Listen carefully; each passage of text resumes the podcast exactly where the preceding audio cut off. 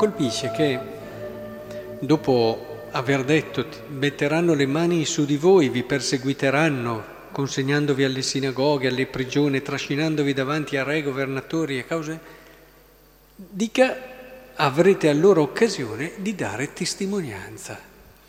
È un passaggio importante, cioè quelle che sono le situazioni anche terribili, dolorose, le prove della vita, tutto può diventare occasione per dare testimonianza, ma questo è possibile solamente se prima c'è stato un incontro.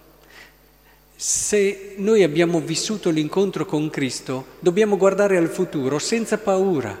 Potrà succedere qualsiasi cosa nel nostro futuro, ma invece di diventare un qualcosa che ci destabilizza, che ci schiaccia, che in un qualche modo ci disorienta, può diventare l'occasione per testimoniare questo incontro.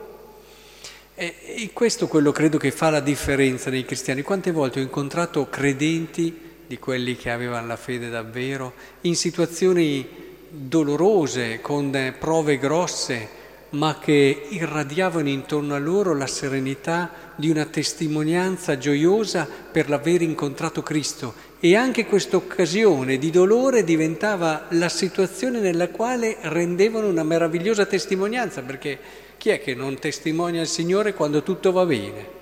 Siamo capaci tutti ma è proprio in quei momenti lì che brillava la loro testimonianza e sostenevano gli altri che erano lì per confortarli, che erano lì per rincuorarli, loro dicevano guardate, imparate a vedere questa situazione in un modo diverso.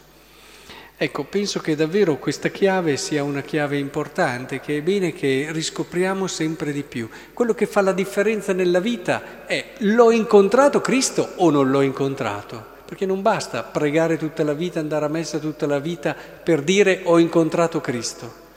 Anche qui ho visto persone che pregavano tanto, eh, ma appena arriva poi la prova, eh, si disorientano. C'è stato l'incontro con Cristo, dobbiamo chiederci questo. L'abbiamo cercato con tutto noi stessi? Perché guardate, se ascoltiamo il nostro cuore nel suo profondo, sta cercando Cristo. Poi noi lo seppelliamo in tante altre cose, preoccupazioni e, e distrazioni, ma il nostro cuore se lo ascoltiamo davvero, se ci diamo il tempo di ascoltarlo davvero, sta cercando quella bellezza, quella pienezza, quella ricchezza che c'è solo in Cristo. Tutto il resto ce l'ha solo in parte.